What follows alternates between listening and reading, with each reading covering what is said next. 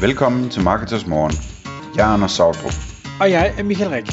Det her er et kort podcast på cirka 10 minutter, hvor vi tager udgangspunkt i aktuelle tråde fra forumet på marketers.dk.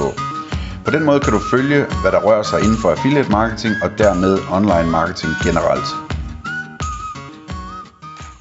Godmorgen, Anders. Godmorgen Michael. Jeg tror, jeg er træt her til morgen. så, fordi... vi, vi behøver ikke fortælle lytterne, hvad der lige skete, før vi tændte. Nej, det, det, det, være. det er vores hemmelighed. Så, så, så kan jeg få lov at åbne op for posen for, for nogle andre ting i stedet for. Yes. Fordi... Ja, Michael, jeg havde tænkt mig i dag, at, øh, at interviewe dig om noget, som øh, du ikke har snakket så meget om. Du har sådan nævnt det øh, en lille smule løbende over de sidste 10-15 år, men øh, det er ikke noget, du har talt så meget om, og jeg tror, der er rigtig mange lyttere, der ligesom mig, synes, at det er sådan lidt spændende og fascinerende, hvad det er, det handler om det her. Fordi du har jo en øh, sådan en fortid, hvor som jeg forstår, at du er revisoruddannet, og så havde du en karriere i øh, en stor dansk bank. Må vi sige, hvad det er for en?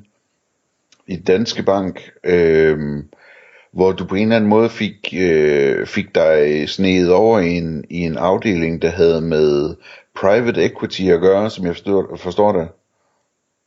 Øhm, og det synes jeg er vildt fascinerende, og vil lige øh, spørge dig om sådan, altså hvordan, hvordan du fandt den retning, både med uddannelse, men også hvordan du kom over i banken, og, og hvordan du så kom over i, i den der afdeling.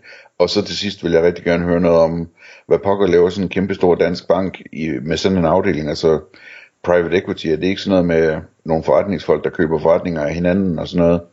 Så, hvad hedder det, øh, men lad os starte med, øh, med uddannelsen. Hvordan, øh, hvordan, hvordan altså, tog, gik du på gymnasiet eller handelsskole, eller hvad gjorde du? Ja, jeg vil lige, øh, hvad hedder det, det var ikke sådan, at jeg, jeg startede i banken, og så kom over i private equity. Jeg startede direkte okay. i private equity, men, men det skal okay. nok vende tilbage til. Ja. Jamen, he, helt kort, ja. Øh, opflasket af øh, forældre, der begge to havde uddannelser og havde job, øh, og derfor så blev det ligesom øh, min default løsning, at det var det, man gjorde. Man tager en, en uddannelse, og så tager man et øh, job, og så er der en eller anden form for, for karrierevej. Jeg har altid været meget øh, økonomi øh, fokuseret. Jeg, jeg, øh, altså Joachim von And var min favorit øh, Disney-figur. Jeg, øh, dengang man havde... Øh, havde 20 kronesedler og, og ting og sager, jamen dem, dem kunne jeg også, dem, jeg pressede dem, fordi det gjorde Joachim Fernand, så, så det har været med den på hele vejen igennem. og øhm, jeg tog øh, gymnasiet matematisk øh, student, øh, tre højniveaufag, fordi jeg tænkte, det, det skal man da. Øh, jeg vil sige, det fortrød jeg måske lidt undervejs, men, men jeg kom der igennem det. Matematik og fysik og kemi, eller hvad? Præcis. Ja, ja. Er det øh, hårdt? det var i hvert fald mange afleveringsopgaver. Øh, men, men hvor man tænker, det, det var egentlig fint, og så nåede jeg til et punkt, øh, der hvor jeg tænkte, hvad, hvad skal jeg nu? Øh, skal, skal jeg være ingeniør, eller, eller, eller hvad skal jeg være? Skal, og, eller skal jeg være revisor? Og grunden til, at jeg egentlig øh, kiggede på at blive øh, revisor, det var, at øh, jeg havde en, en god kammerat, hvis far var revisor, og det så ud som om, at, at de havde et ret godt liv. De havde et stort hus og en stor bil og, og øh, designertøj, og så tænkte jeg, det må der være penge i, og det er jo i bund og grund det, jeg gerne vil. Sådan en virkelig øh, underlig øh, beslutningsproces, men, men øh, hvor alting er, så øh, hvad hedder det, tænker jeg, jeg tager lige et øh, år på handelsskolen, også sådan et år i HH oveni, fordi jeg er, ikke, jeg er ikke rigtig færdig med at feste og ting og sager endnu. Okay, så du tog øh, en, en etårig HH, så det, det svarer sådan til, hvad, sidste år på handelsskolens treårige, eller hvad, nej, hvad er det for noget? Nej, det er sådan en, en, kombination af, at man skal jo ikke have, have dansk og matematik og alt sådan noget, for det har man overstået, så det er de her handelsfag øh, og sådan noget, man så tager øh, koncentreret på, på det ene år. Og, og noget, hvad hedder det, øh, erhvervsjura og, og hvad man ellers har og sådan nogle ting. Øh, så, så jeg fik en, en ekstra hat mere. Øh, og fik Var det fedt? Jeg fik i hvert fald festet igennem, det kan jeg love. Ja.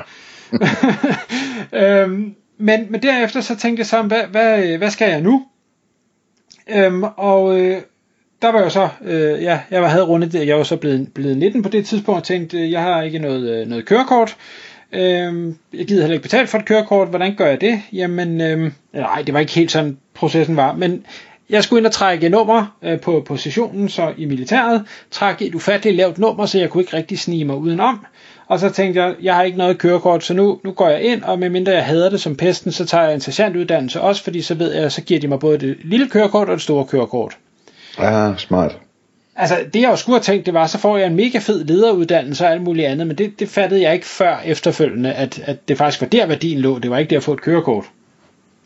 Øhm, så, så der var jeg så i, i lige knap øh, to år, øh, og havde så besluttet mig der, at nu jeg skal så ind og være, være revisor. Øh, fordi jeg har været karrierefokuseret, så var det også, at jeg skal ikke bare være revisor hvor som helst, jeg skal være det øh, et sted med et kendt logo.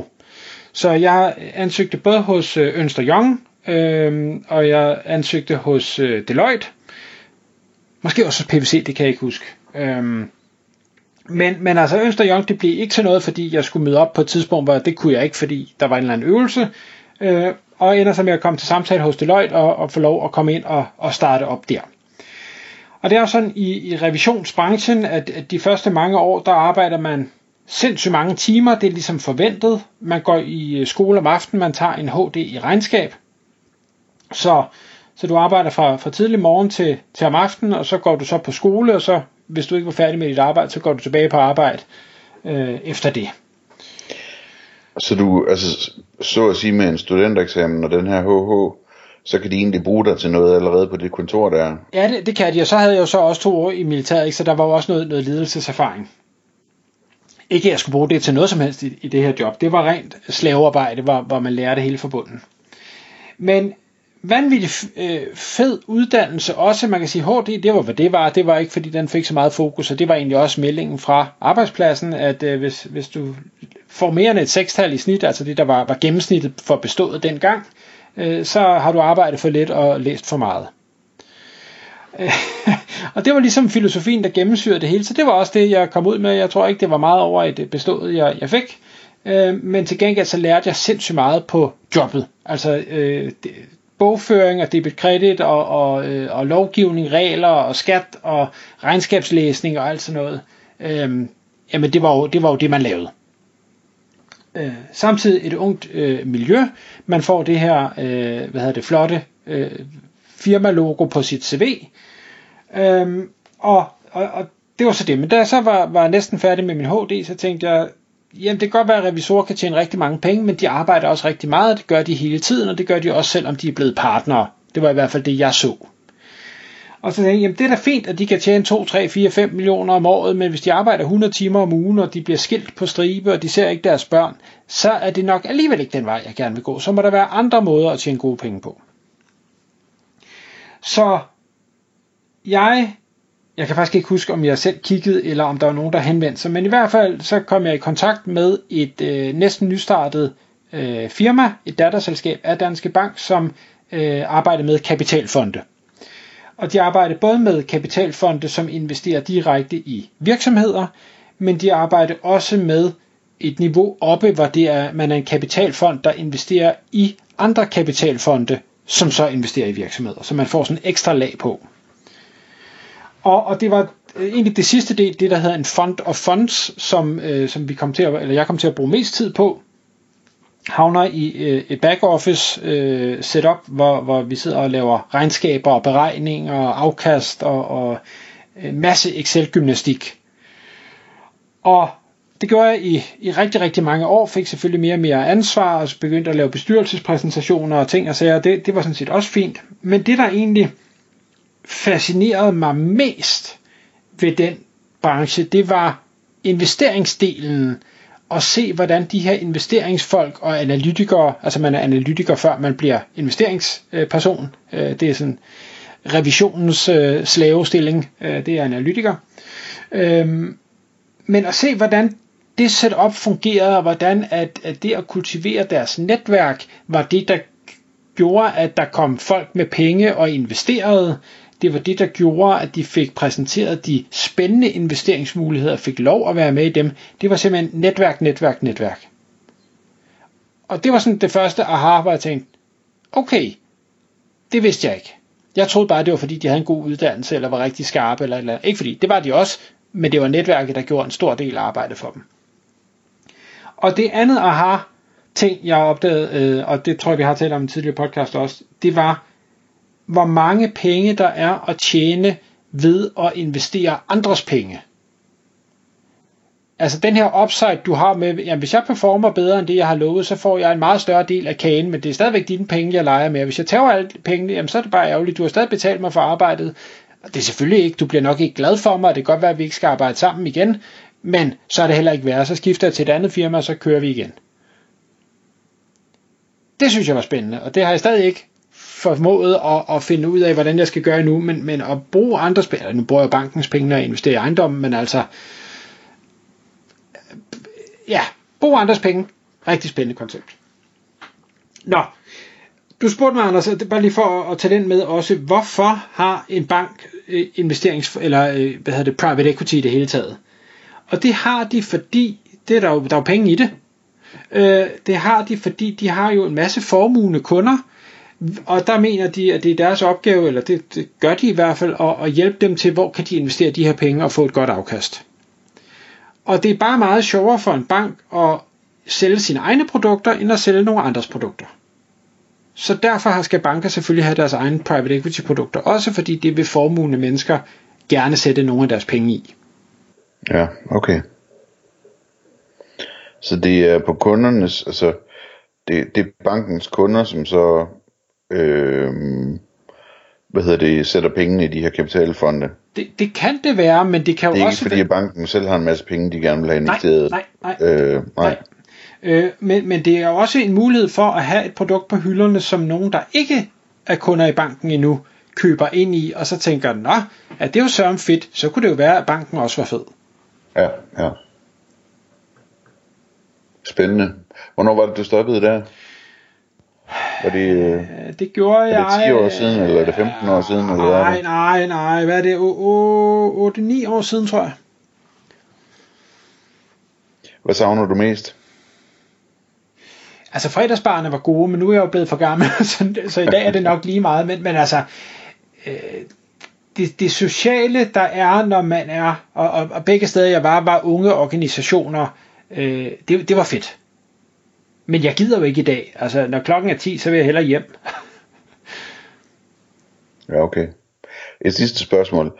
Er det sådan lidt, øh, altså, er der den der toughness og coolness og så videre over det, sådan ligesom man ser i sådan nogle film som øh, The Big Short og sådan noget, altså de, sådan den der, de, altså er der nogle gutter der, eller, eller, eller hvad hedder det, kvinder, som, som er virkelig sådan hardcore og fanden i voldsk, og man skal ikke øh, sige noget som helst til dem, fordi øh, de, de, altså, eller ligesom i Billions, og du, du ved, den der, den der type øh, folk der, er det sådan, det foregår i en eller anden udstrækning?